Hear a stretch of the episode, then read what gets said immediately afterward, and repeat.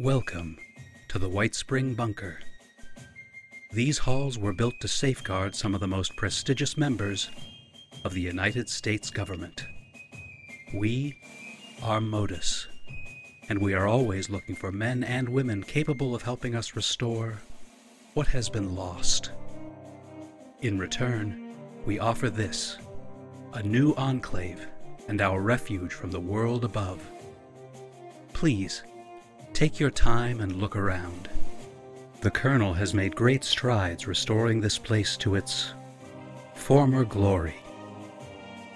Welcome, member, to our little enclave.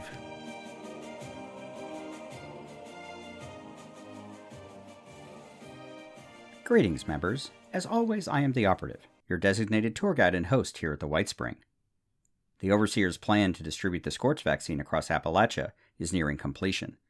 The factions converge on the Kanawha Nuka Cola manufacturing plant, where we ask the age old question What happens when the unstoppable force meets the immovable object? And Major Lilith continues to assemble her team for Operation Werewolf to wage her own private and very dirty war against the Blood Eagles. This episode contains content which some may find disturbing. Listener discretion is advised.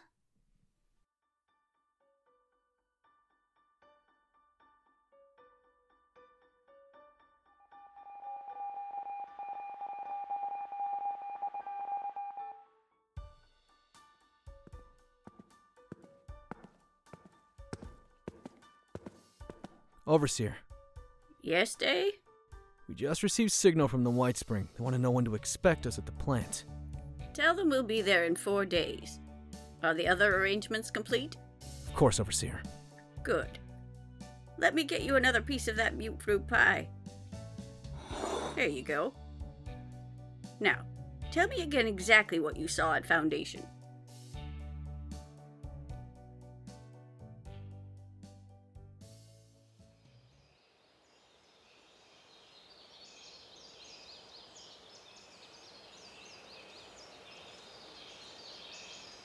The old Kanawha Nuka Cola plant rose out of the morning mist. The large sign and prop Nuka Cola bottles had weathered the past 25 years in reasonable condition and still advertised the best selling beverage product in history. Drinkable Nuka Colas could be found all over Appalachia, and probably the whole world, and was still a favorite of survivors everywhere. Its very ubiquity was the primary reason that the new economy, such as it was, was currently run on Nuka Cola bottle caps. The overseer of Vault 76 stood outside the plant, her chief lieutenant Day by her side, waiting for their escort into the facility. After receiving word that both the settlers and the raiders had agreed to participate, she had, at first, been elated. Despite her reservations about working with Valeria, everything was going according to the plan she started laying out months before, when she first realized newcomers were returning to the region. That was until Day took her aside and told her about how, exactly, they convinced the settlers to join in their little endeavor. He didn't have any proof of how Valeria had made the holotape, but he did have his intuition. The Overseer had also uncovered some of the activities of the original Enclave during her travels, the atrocities they were responsible for in Appalachia. Unfortunately, it appeared that this new Enclave wasn't much different from the old. Sometimes you have to make a deal with the devil. What was that, Overseer? Oh, just the ramblings of an old woman. Just keep your eyes open, Day. The future of the region is riding on what we do here today. Unfortunately, only this new enclave had the technical expertise and equipment to complete the inoculation, which meant working with Valeria, whether the overseer liked it or not. So when they had received word that the Nuka plant had been secured and the resources moved to the facility, she and Day had made the trip down from Sutton to get the final process initiated and start delivering the vaccine to all corners of Appalachia. As the two stood in front of the facility, they could see heavily armed soldiers, members of Valeria's new enclave, patrolling the rooftops. Hey, hey, uh, overseer. Oh, hello, Travis. It's been forever. How have you been? It's been good, overseer. Recently just got promoted. You always show great promise, Travis. Or should I say, Lieutenant? Ah, shucks, overseer. It's always just Travis to you. They are uh, finishing up a few things inside. Was told to tell you that someone will be out shortly to escort you in. Thank you, Travis. The overseer had hoped that her position and the fact that she knew most of these people from the vault would make the process easier, more transparent, and also reduce the risk of anything bad happening to either of them. I have a bad feeling about this. Relax, at least a little, Day. If they wanted to do anything to us, they could have done so at any time over the past few weeks. I still think we should have brought a team from Sutton. We talked about this already, Day. The less our people are involved, the better. Day checked his 10mm pistol to ensure that it was fully loaded just in case, and slid it back into his shoulder holster. The double doors at the building entrance swung open, held by two grim faced New Enclave soldiers. What came next surprised both Day and the Overseer, leaving their jaws on the floor. A figure, wearing a red fringed nurse's outfit and hat, with a plague doctor mask, danced through the door and down the stairs, stopping a few feet in front of them. She bowed gracefully, then took off her mask and smiled. Oh no. Day hissed and pulled his pistol out, pointing it directly at the nurse while taking a step to put himself in front of the overseer. The nurse frowned and pouted. Well, that's not very neighborly of you. And, Overseer, you're not happy to see me. The overseer looked over Day's shoulder in disgust. Lilith, I heard you are up at the crater. Didn't expect to see you here. My, my, my. You know I'd never miss a chance to see my favorite Overseer again. I mean, it has been quite some time since we last spoke. You mean after you killed your parents? Oh, I figured that out, along with a good guess as to what else you've been up to. I should have had security deal with you before Reclamation Day. Day flipped off the safety. Overseer, we should leave. Oh, pooh. You guys are no fun at all. Val has insisted that I be on my best behavior. And as much as that pains me, I'm just here to bring you inside. Fuck you. We're not going anywhere with you. Lilith just raised her hands. Oh, come now. I'm unarmed. And look, there are plenty of witnesses about. Despite everything, you've still got quite the reputation, Overseer. Lieutenant Travis appeared at the top of the stairs. Major, the colonel wants to know what the delay is. It's nothing, Lieutenant. I was just having a conversation with our guests. I won't lie. I would prefer to kill you where you stand. Or better yet, get you alone so we can have some real fun. But not today. Would it help if I said please? The overseer pushed Day out of the way, walking past both he and Lilith up the stairs into the factory. Day and Lilith looked at each other one more time before Day flipped the safety back on and holstered his pistol. Lilith stuck out her tongue and turned to follow the overseer into the building, with Day following close behind. The lobby showed signs of a recent firefight. The bodies of several dead ghouls were stacked in the corner, awaiting disposal. Lilith caught up and, side by side with Lieutenant Travis, escorted their guests through the first floor reception area, up into the Nuka-Cola R&D facility on the second floor. Would you look at that? Hanging from the rafters was a large flag, a representation of Valeria's new enclave, the Overseer assumed. It consisted of an E on a deep blue star surrounded by a ring of stars and the old vault emblem. While impressive, it also sent a chill down the Overseer's spine. Overseer, it's so good to see you again. All eyes turned to the top of the stairs. Colonel Valeria stood with her hands on the railing, overlooking the lobby. Unlike their previous meeting, Valeria cut an imposing figure in her full dress uniform, and with the light filtering through the lobby, it glinted off her silver eye. She still wore her military cap, but her bluish green tunic had the bars of a colonel on the lapels and the new Enclave emblem on each sleeve. Behind her, within the research lab, the Overseer could see multiple scientists moving between the various pieces of equipment. The Overseer forced a smile and walked up the stairs to Valeria. I see you've gotten started already. Clearing the facility wasn't easy, Overseer. There were far more feral ghouls here than we anticipated. I'm surprised you didn't warn us ahead of time. We suffered losses. It's not like you asked. The Overseer looked over her shoulder and gave him a look, and Day quieted down. Well, Valeria, I stopped by here a while back and wasn't able to take the full tour, but I was able to confirm that everything we need is here. Valeria led them into the R&D facility, back to where several new Enclave and former Vault 76 scientists were manning the equipment. My people confirm they have what they need. Well, mostly what they need. It seems like a few lines of instruction were left out, or deleted. You wouldn't know anything about that, would you, Overseer? All eyes in the room turned to the Overseer, who had the slightest hint of a smile on her face. Let me speak to your team and we'll get the rest of the process sorted out. It Shouldn't take too much longer, I promise. Frowning, Valeria waved her off and motioned for Lilith to come over. As the Overseer huddled with the scientific team over the terminals, Valeria sat down in a chair in the corner. As Lilith leaned over, speaking into her ear, her eyes moving from Day to the Overseer and back again. After about 20 minutes, the Overseer stood up. That should do it. Valeria looked at her team, who also nodded their approval. But we do need to collect a final sample from an already inoculated individual. Lilith started jumping up and down, raising her hand. No, Lilith, not you. Oh, Val, you never let me have any fun. If looks could kill, Lilith would have dropped dead on the floor, right there and then. Actually, if anyone is going to do it, it will be me. I won't ask my people to do something I'm not prepared to do myself. Despite her misgivings, the Overseer was impressed that Valeria volunteered. She found it hard to reconcile the two sides of the young woman a willingness to sacrifice, and yet also a willingness to commit atrocities to get what she wanted. Okay, you'll need to step into the Auto-Doc. It's already been programmed to extract the appropriate samples. It may hurt. Just fair warning. Valeria nodded and stood up. She removed her cap and military tunic, placing them on a side table. Walking into the Auto-Doc, the doors closed behind her as the machine started the retrieval process. Long needles inserted themselves into Valeria's neck and arms, drawing blood samples from multiple veins. While she grimaced, she also stayed nearly perfectly still as the process was completed. It took more than 10 minutes before the needles were retracted and the doors slid open. The colonel took one step out of the Auto-Doc, then almost fell down.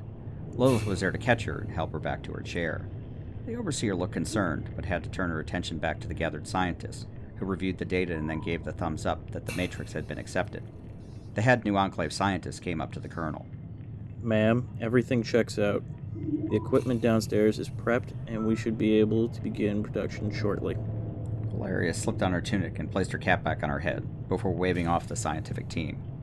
If there's nothing else, you can all head downstairs with Team Sigma and oversee the production. Let me know as soon as the first batch is ready.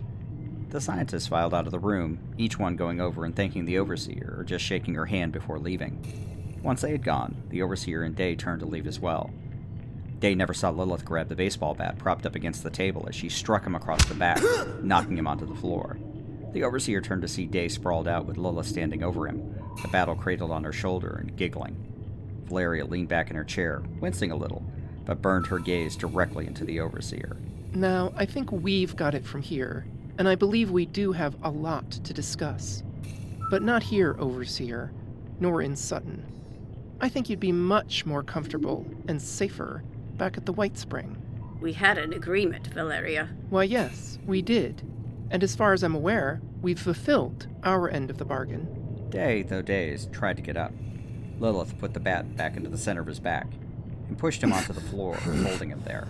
Oh no, don't get up. I insist. Lilith licked her lips and smiled. I can't say I'm surprised. When Day told me about the holotape Cindy showed Foundation, I suspected what you'd done. What was it that your parents used to say? The ends justify the means? Yes, they did. And they do. We take the world as it is, Overseer, not how we want it to be. If we want to rebuild, we have to make hard choices. You, of all people, and Vault-Tec should know that. Valeria looked over at Lilith and nodded. Lilith raised the bat over her head and, with a wicked grin, began to bring it down on Day's head. Wait! The overseer pulled a device from her jacket with a blinking red light on it. The bat stopped just inches from Day's head. Wait for what? We already know how this is going to end. I think you'll be sorely disappointed. You see, I still know more about the secrets of Appalachia than you do. What else do you think I was doing all those months traveling around the region after a Reclamation Day? Blah, blah, blah. Val, this is getting boring. Let me kill him, please. Then the Overseer and I can talk. The overseer brandished her device at Lilith. You'll do no such thing, you vile child, unless you want to end up as a cloud of radioactive dust. What did you do, Overseer? Did you think that getting into those missile silos was solely about making sure they weren't used? I collected a bit of insurance before you attempted to shut down the silos, and Day helped make sure it got where it needed to be. Underneath this facility, encased in a tamper proof case, is a 20 kiloton nuclear warhead. Not large enough to do lasting damage to the region, but more than enough to vaporize this facility, the vaccine, and of course, everyone within a two mile radius. And my finger is currently on the trigger to detonate it. More importantly, this isn't the only trigger. There are others in the hands of trusted associates of mine who won't hesitate to detonate the warhead should anything happen to me or Day here. The overseer waved her hand around the room and then focused back on Valeria. You wouldn't dare. You'd doom Appalachia out of what? Spite? Not spite, but a necessary evil. I have no doubt that you'd use the vaccine as a weapon and a means of control. I have to ensure that it gets to everyone who needs it. To make sure that happens, I am willing to do whatever it takes. And if I can't guarantee that, then I can at least be absolutely certain that your plans for Appalachia end here and now. Valeria put her hand under her chin and stared at the overseer. She analyzed the situation like she had been taught, running through the various scenarios in her mind. Valeria doubted the overseer was bluffing. She had always been insufferably optimistic and dedicated to her own cause, though she noted that the overseer sacrificing her own life was apparently not included in whatever it takes. Her father had used the expression, when the immovable object meets the unstoppable force, and now she understood exactly what he meant. The silent confrontation stretched on for several minutes. It was finally broken by the chirp of the intercom. Colonel, first batch of the vaccine has been completed. Would you like to come and take a look? Valeria sighed and stood up, reaching down to button up her tunic. She leaned over to key the intercom. We'll be right down. Start prepping the rest and be ready to package for delivery. I see that I've underestimated you, Overseer. That won't happen again. Lilith, let him go. You can't be serious, Val. Just let me kill them. She's full of shit. Maybe, but we can't afford to take that chance. Overseer, don't you dare think this is over. The new Enclave has plans for Appalachia.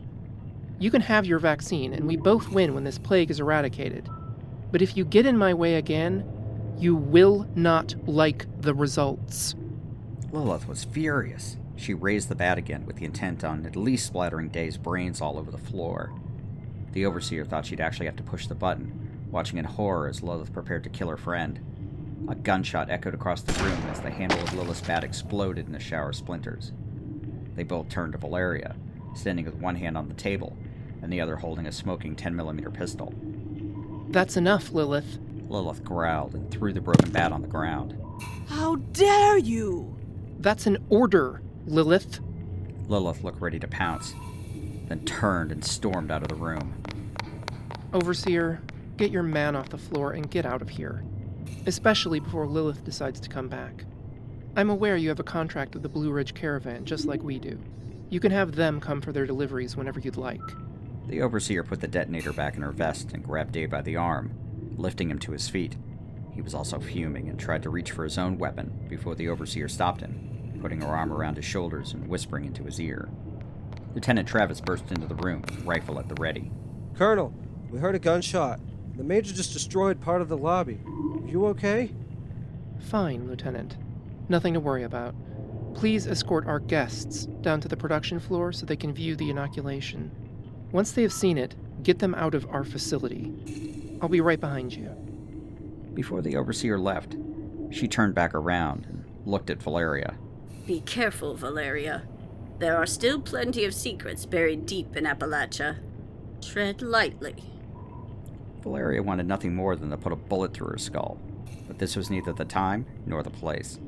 It was a shame. She'd had such plans for getting the overseer back to the bunker. They had ways of making her more malleable with some of the pre war tech they'd uncovered at Sugar Grove. Sitting back down in the chair after visitors had left, Valeria knew she'd need to rethink her next moves. It almost didn't matter if the nuke existed or not. The Overseer was clever enough to have pulled it off, and she wasn't going to gamble with the future of the new Enclave against a made hand. However, she was going to speak to Modus. Perhaps there were still options on the table to render the Overseer's threat moot. First, however, she'd have to go downstairs and see for herself what this new inoculation looked like. She already had growing concerns about her decision to let Lilith name the new brew without oversight, and of course she'd need to get Lilith back on the straight and narrow again. Valeria knew how much she had been looking forward to a very long and arduous session with Day, which meant she'd be taking her frustrations out on someone or something else. Well, she'd deal with that when she got back to White Spring, but now she needed to go downstairs and see what Frankenstein creation they'd made using her blood. Valeria rubbed her eyes, straightened her cap, and smoothed out her tunic. It wouldn't do for the field commander of the new enclave to appear anything less than in charge on such a momentous occasion. When she finally made it down to the production facility, her research team was clustered around a giant fabricator. She could see bottles coming in one side and boxes spitting out the other. Valeria could see some puzzled faces after they opened one of the boxes, looking at the bottles within. Valeria walked over, waving off the salutes of Team Sigma, and took a bottle from the box. It was a standard Nuka Cola bottle with a bright red label. When she turned it around, she was presented with the name of the Scorched Plague inoculation Nuka Cola. My blood's in it. That would be why she volunteered. Well, at least it will be unforgettable.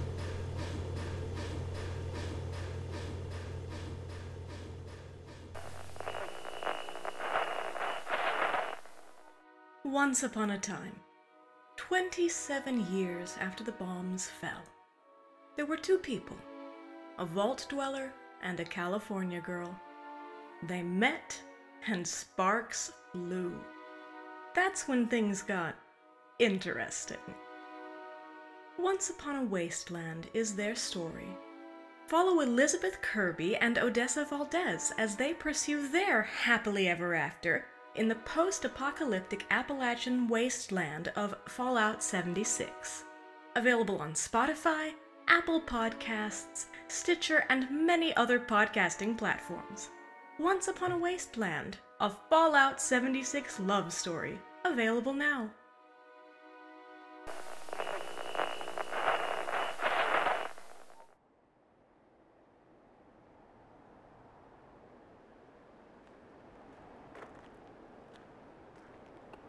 Colonel Valeria had returned to the White Spring to brief Modus and Stein on what had occurred with the Overseer. Unlike previous setbacks, which had shaken Valeria's confidence, she had taken this one in stride. She and Stein had a long discussion about the Overseer over dinner, with the assistance of Modus, to ensure that they would have the upper hand next time. Afterwards, Valeria discovered that Lilith hadn't returned to the bunker as she had been ordered. In fact, no one had heard from her after leaving the Nuka Cola plant in a rage. Valeria had been forced to contact Sullivan to find out where Lilith had gone.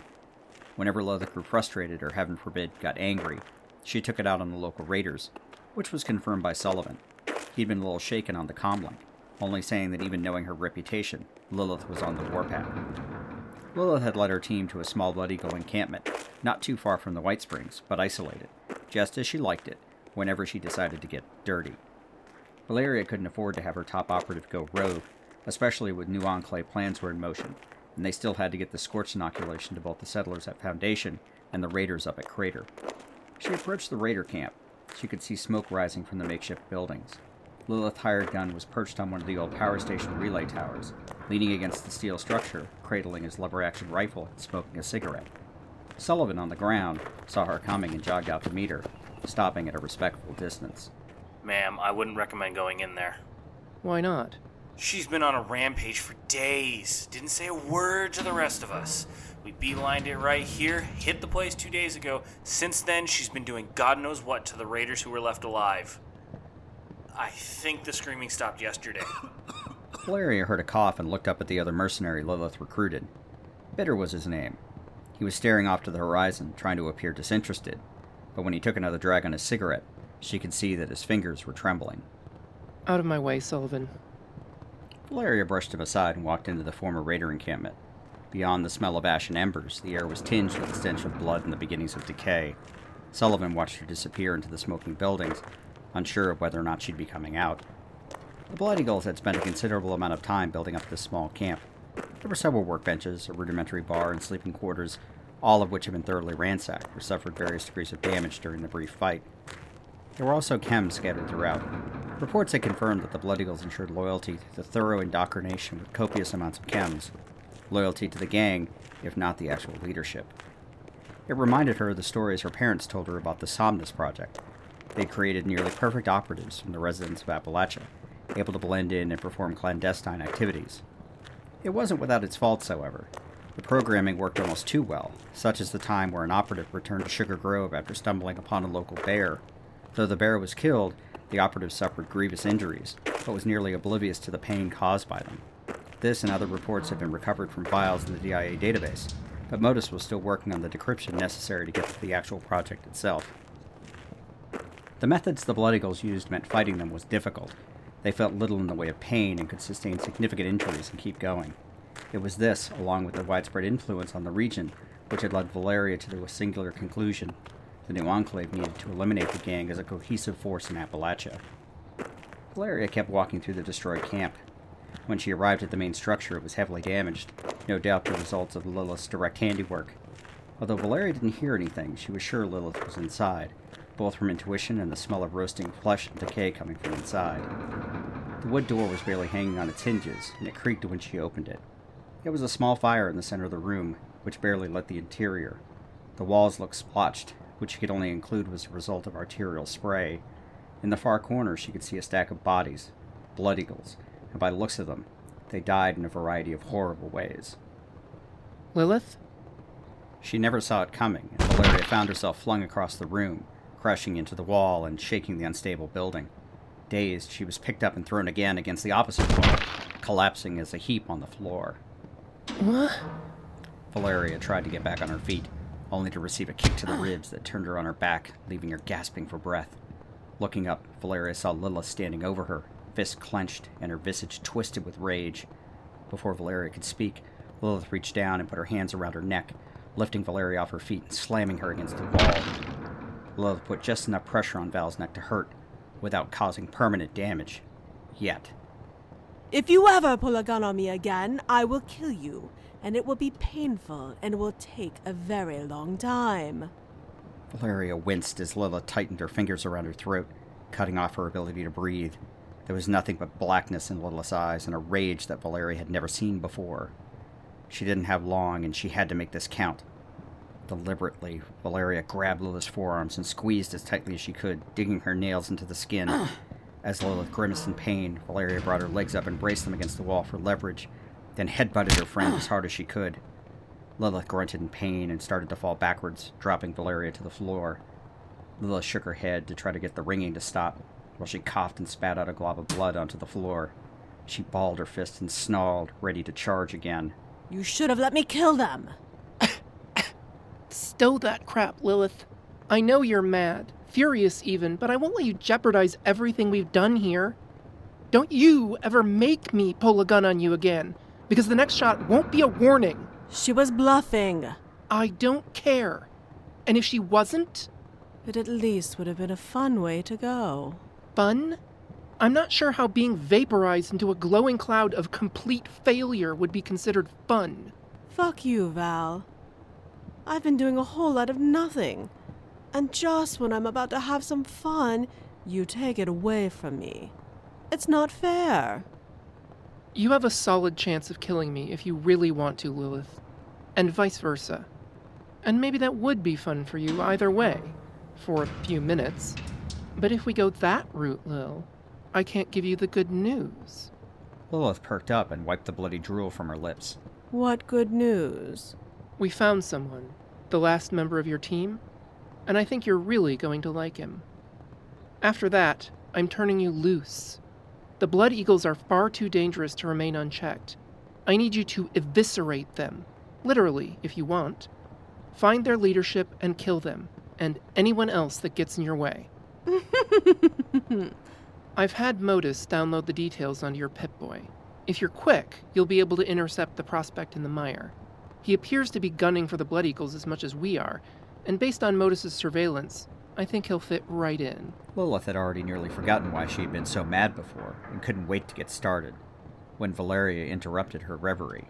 But No, no, no, no. Blah, blah, blah, blah, blah, blah, blah. I don't want to hear it.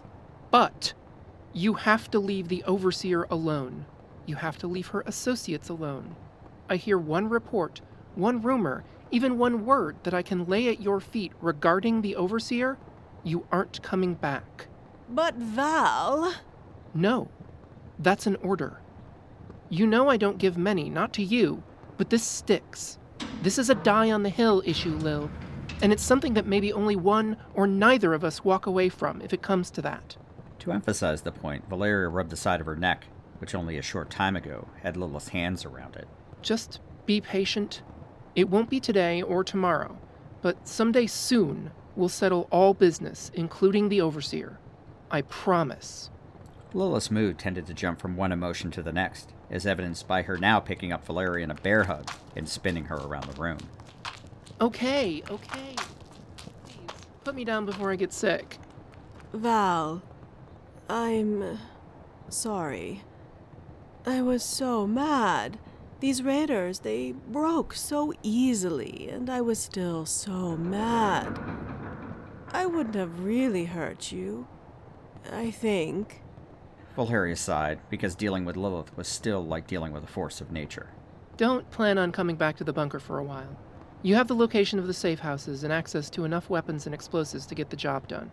Sullivan will be sending us weekly reports, and he'll also let us know when it's done. Lilith nodded. And one more thing. We found a place for you to start, an asset who we believe will have first hand intelligence on the Blood Eagles. We just intercepted a transmission from the Blood Eagles talking about someone named Beckett. They're currently holding him at the old Rollins work camp. Once you have your full team, I recommend getting your hands on him and see what he knows. From there, what happens, happens. Understand? Gotcha, Val. Valeria reached down and found her glasses and cap.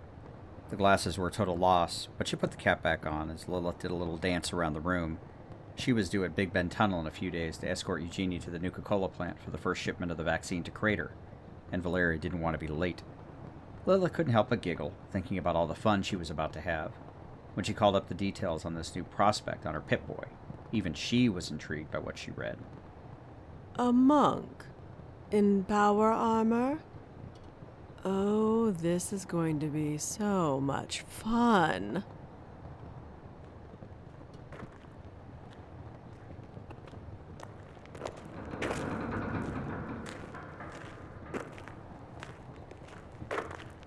As Valeria left the ruined encampment, Bitter, now on the ground, cursed under his breath, dropped his cigarette, and crushed it beneath his boot.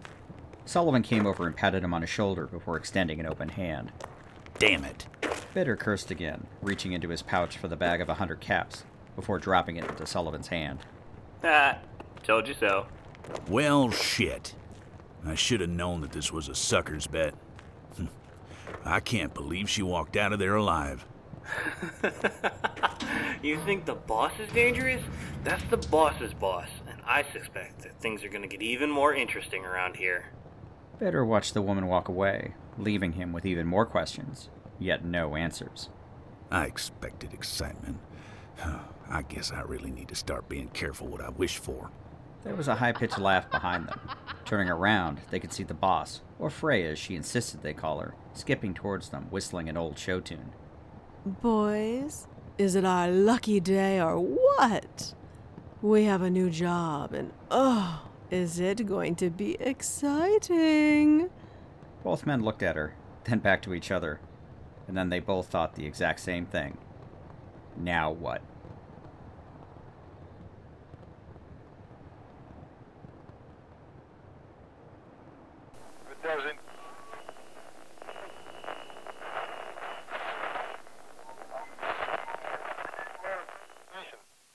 Hi, I'm Fire Rider, and I'm the host of The Pixel People, a podcast dedicated to taking a close look at our favorite characters from our favorite video games. From major characters who define the course of a game's storyline to smaller characters who you might have never noticed.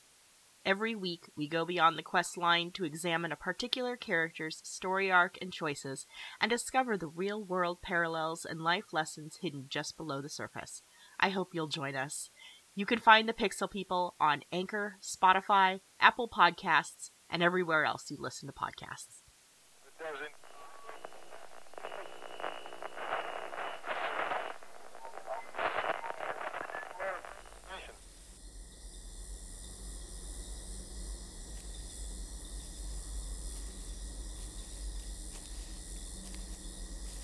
The mire always gave Bitter the creeps, even in the middle of the day, under the canopy infested with strangler vines, the long shadows and gloom made for tough going. You never knew when an angler, yao guai, or other creature would suddenly lunge out at you, with no warning and hardly any time to get your weapons raised. He and the others had been stalking through the forests and swamps for the last several days. The boss was real cagey on what they were supposed to be doing. Of course, it didn't pay to ask too many questions, but heading into the mire was no joke, and he at least wanted to get some idea of what he was getting himself into. Sullivan, the other member of the team, didn't say much, but he and Bitter finally bonded over a game of poker. Turns out they were fairly good cheaters, and they spent most of the night attempting to outcheat the other. Bitter suspected that there was more to him than he let on, but at the end of the day, he wasn't getting paid to be nosy. He was getting paid to get the job done, whatever that job happened to be. The boss finally told him that they'd need one more addition to the team, and she'd gotten a lead on a likely candidate, but it would be a long trip into the swamps. She would scout ahead while Sullivan took up the rear. Bitter worked the flanks and kept to the tree lines, covering the others with his lever action. Along the way, they found a couple of burnt out Blood Eagle encampments. They were pretty much the only people crazy or stupid enough to make their homes in the mire, but in this case, something pretty nasty had gotten to them first. Freya had let them go through everything with a fine tooth comb, but she was looking for something specific. The first camp had been pretty much flattened, burned, and the bodies torn apart by the local fauna. There might have been some tracks heading south, but they were hard to make out and even harder to follow. At the second camp, the embers were still smoldering, and they found many of the bodies suffering from signs of torture before they died. One who looked like the boss had been tied to a tree and was missing his arms below the elbows, his legs below the knees, and each limb, finger, and toes neatly stacked beneath him. Upon closer inspection, he was also missing his teeth, tongue, and even had his tonsils removed with a set of pliers, which they found on the ground next to the severed limbs. Freya walked up to the body, dipped her finger in the blood dripping from its face, and tasted it. Well, hasn't been dead too long. Looks like we're on the right track. Quite a piece of work, too. Very clinical. From what I can tell, someone came through here in power armor. Looks like T 45, too. Came in the direction of that other camp we saw, so might be the same person. Bitter looked around the camp. At least a dozen Blood Eagles had been here, and now they were all dead, torn apart with surgical precision. You mean that one person did this? No doubt. Freya was gnawing on a bone, deep in thought. Hey, Bitter, pull out that map. I want to check something. Bitter unfolded their rough map of the area and set it on the ground. The thick canopy made it difficult to keep up to date as to all of the new and changed locations since the war, so it was covered in penciled in marks, circles, and X's. Freya knelt in front of the map and traced her finger down their track. She reached into her pouch and pulled out a small notebook. She flipped through the yellowed pages and looked back down at the map, before settling on a fairly nondescript location, a bit south of where they were currently. Sullivan, those tracks go south, don't they? Yeah, how did you know? 'Cause I think I know where we're headed next. Do one last sweep of the area, and then we get back on the trail. Bitter and Sullivan made themselves scarce, going back through the raider stash piles and seeing if there was anything else of value they might have missed, while Freya pulled out her carving knife. Bitter learned early on to avoid being around the boss and what she considered fresh meat. After finding little of value in the camp, the three loaded up and headed back south, bypassing the Thunder Mountain nuclear plant, which is known to be infested with all kinds of nasty creatures. As much as Freya loved to play, she also knew it was now not the time for a diversion from their current mission. Boss, we got company. Freya turned to look behind, but in the mire, you'd be lucky to see more than a hundred yards. Who's joining the party? Blood Eagles. Looks like a gang of them. Well, following our tracks and not being too subtle about it either. The boss mulled things over. Well, it would have been a ton of fun, and she was still hungry. She thought of a better idea. Let's see if they really are tracking us. Or someone else. We're still on that other track, right? Sure, but what? Nah, just listen. The Blood Eagles came down the track, two by two, led by one of their best scouts. The Claw had finally gotten wind of what was going down in the mire and sent a war party to take care of it. Someone or something in the mire had been hunting them, torturing and killing them, and they weren't going to let that continue. They'd already made one pass up to the top of the mire, leaving behind a few camps for resupply, and now they'd come back to find two of them completely cleared out and all their men dead. It had gotten all of their blood up, and they'd found new tracks to follow. When they found the second set of tracks, different from the first but heading in the same direction, it just meant more targets and victims for them. The whole group moved south, even as the scout cautioned that they should take it slow. He didn't like the look of things, but the boss told him to shut his mouth and just get them to their target. As they moved, the track started getting harder and harder to follow.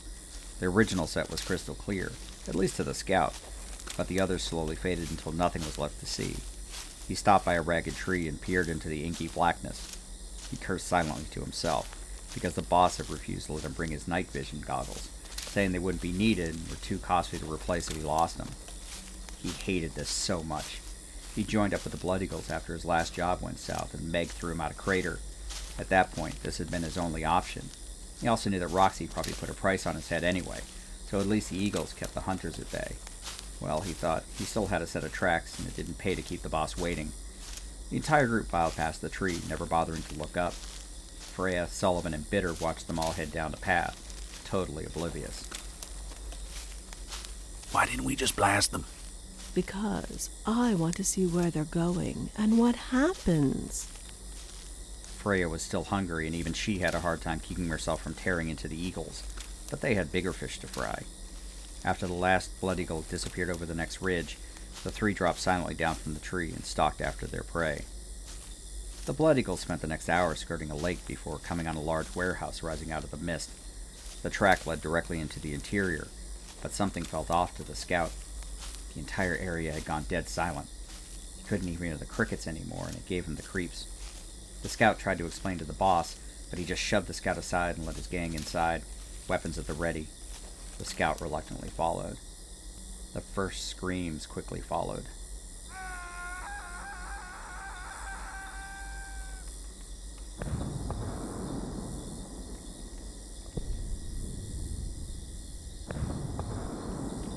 Frey and team had double-timed it down the path after they heard the distant sounds of a firefight and several explosions. As they crested the final ridge, they could see several small fires illuminating the parking lot of the large warehouse. A couple of cars had exploded, showering the area with debris. Holy shit. Worse, a series of high pitched screams still emanated from the building, shattering the silence and darkness of the mire. Just as one scream ended, another took its place.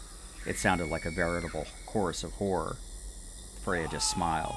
It was music to her ears and confirmed to her, at least, that they were in exactly the right place. She led her men stealthily to the edge of the parking lot, careful to stay out of the light of the fires, hugging the shadows. The screams continued from inside, but from this distance they couldn't see any movement or indications of what was happening. Bitter looked down and saw a wide blood trail starting where they stood and leading directly to the loading dock. There also appeared to be long scratches in the parking lot asphalt, and when Bitter knelt down to better examine them, he saw broken fingernails and chunks of flesh embedded in the scratched pavement, like someone had been dragged and had tried to stop themselves. Cover the exterior. Let me know if you see anything at all. Where the hell are you going? Hell, maybe. Bitter didn't even know how to respond to that, so he merely nodded and started to circle the building while Sullivan did the same on the other side. Freya crept closer to the loading dock, even as the other high pitched scream started and was cut off as quickly. She unsheathed her combat knife and raised her pistol, but her hope was that they wouldn't be needed. Reaching the side of the building, she tried to glance inside, but again was met only by darkness. Needing to get a better vantage point, she climbed up the fire escape to the roof. The building appeared to be in decent shape, but she tread carefully to avoid falling through any of the weak spots. Freya spotted a dim light coming from a skylight on the far side of the building, so that's where she headed. When she got to the skylight, she saw that it was already partially open. The screams, for the most part, had ceased, with only racking sobs breaking the silence now. She looked down from to the side warehouse space, which appeared to already be covered in blood from floor up to the ceiling. Bodies, raider bodies, appeared to be scattered across the floor, the entire scene illuminated by a small lantern. As her eyes grew accustomed to the light, she saw a large figure in some kind of retrofitted power armor kneeling in front of a tied up blood eagle. Whoever it was seemed to be whispering something she couldn't quite make out, while the blood eagle was sobbing. Suddenly, the person stood up, reached down, and yanked the blood eagle's arm right out of its socket, spraying blood across the room and bringing a frightful scream from the victim. Freya smiled, watching the scene unfold. As the blood eagle bled out, screams getting weaker and weaker, the power armor user threw the arm into a growing pile and walked over to the other side of the room. The blood eagle scout lay tied up and gagged in the corner. He'd been knocked out by something almost as soon as he entered the warehouse. When he woke up, he found he'd been tied up with a few of the other gang members. Then this guy in power armor showed up and started interrogating each of them, pulling them into the center of the room and removing appendages by hand, starting with their fingers and toes and working their way up through their bodies. He kept asking about the Eagle leadership, asking about the eye, the blood, and the claw, where they were, what they looked like, and how to get to them. The questions went on and on, and if he didn't like the answers, it meant another finger gone, then the hand. And when old Chuck got smart with him, he took Chuck's head in the power armor fist and crushed it like a mutfruit, spraying gore and brains everywhere. Now the scout was the last, and the figure kicked the previous Blood Eagle body to the floor and replaced him with the scout in the bloody chair. The scout got his first real look at their torturer. The entire left side of his face was covered in old burn scars, leaving his visage twisted, framed by a set of near jet black eyes, and a mouth seemingly turned into a permanent sneer. His hair was mostly gray, with a streak of black or dark brown down the side. The scout tried to speak through his gag, but the torturer, who Freya was now ready to call the Inquisitor, held a finger to his lips and shushed. He reached down and took the Blood Eagle by the wrist, applying more and more pressure to his power armor fist until the bone shattered. The scout's eyes went wide and he screamed into the dirty cloth muzzle. Now that we've got the formalities out of the way, I'm going to ask you some questions. Your associates were far from forthcoming. Not that it would have saved them, of course, but it could have been so much less messy. Freya watched eagerly from the skylight. This is what she had come to see, and she was happy that her information had been correct. There was a small catwalk right below the skylight, and she wanted to get a better look at the proceedings. Removing the gag, the Inquisitor took the scout's other hand and gently squeezed the thumb. You can scream, of course, and you probably want to. But the longer you refuse to answer my questions, the harder this gets. The scout was sobbing as his wrist was on fire, the nerve shooting bolts of pure agony directly into his brain. He barely noticed the pressure on his thumb or the fact that it was turning purple, but he soon would. Who is the blood? Where is the blood? Who is the eye? Where is the eye? Who is the claw? Where is the claw? With each repetition, the pressure grew and grew until the thumb exploded in blood, gore, and bone, and the scout screamed and screamed. Freya had settled onto the catwalk, watching with rapt attention. This inquisitor went from finger to finger, knuckle to knuckle, always asking the same question in the same measured tone. The Blood Eagle was babbling, the words pouring out so fast that even Freya missed most of what was said. She watched as the Inquisitor took a board from next to him, a vicious looking weapon with a spike driven through one end, and used it to clinically break both of the scout's arms at the elbows before driving the spike into both knees. The screams reverberated through the warehouse, and Freya was as giddy as a schoolgirl, watching what she considered to be a master at work. It appeared as though the Inquisitor was wrapping up. He put down the board and wrapped his fists around the Blood Eagle's head and bowed. To Freya, it sounded like some kind of incantation or prayer. Then he squeezed his hands together and smashed the scout's skull like popping a water balloon. She couldn't control herself. She leapt to her feet to give a standing ovation, breaking the silence with her clapping. The Inquisitor barely moved at the sound, but instead finished his short litany before letting the dead raider sink to the floor, blood and brains dripping from his hands. You're not one of those heretics, are you? Of course not. I have been looking for you, though, but not for the same reasons as these heathens. And who are you? I am on the All-Father's crusade, and I have no time for childish games. I suspect our goals align, and I'm merely here to make you an offer. But first, I must compliment you. It is the rare occasion where I find myself enraptured by such brutal yet exquisite technique. Without a word in response, he picked up a rag from the floor and started cleaning the gore from his power armor. What do you call yourself? If we are to have proper introductions. I am called Malgus by those who follow the Allfather. And I am called Freya. Freya smiled. Because of all the folks in Appalachia, she was probably the only other person who would make sense of the reference. This was foretold. The Allfather said he would send his messenger to help guide my travels and complete his crusade. Your name is known to us, and we have heard your deeds. Freya dropped down from the catwalk. Boss, you still alive in there? Oh, yeah, just dandy. We'll be out in five. Find a camp spot. We will have a guest. She walked directly up to Malgus, who towered above her in his power armor. Your crusade is our crusade. Join us. The Allfather has closed the doors to Valhalla to me until I have cleansed Appalachia of heretics and monsters. These Blood Eagles violate our temple, and in my failure to prevent the desecration, I was sent here after them as my penance. Malgus reached down and picked up his spike board with one hand, extended the other to Freya.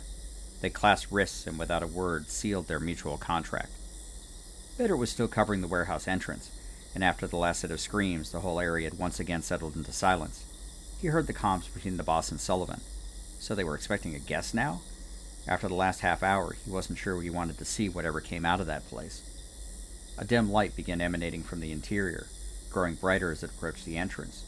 Through his scope, he finally spotted the boss, walking next to a giant figure in power armor. He could barely make out the other details from this distance, but appeared that the person was wearing some kind of mask. It wasn't until they got closer that he saw that it wasn't just his face, horribly disfigured by scars and burns. Um, boss? Bitter, please meet Malgus. He'll be joining us. Uh, yeah. Pleased to meet you, uh, I guess. Malgus just glared at him, his spike board in one hand and Gatling plasma in the other. He's the strong, silent type, Bitter. Don't worry, though. He'll more than carry his weight. Boss, where to now? We go south. We got an appointment with someone named Beckett. Then the fun really begins.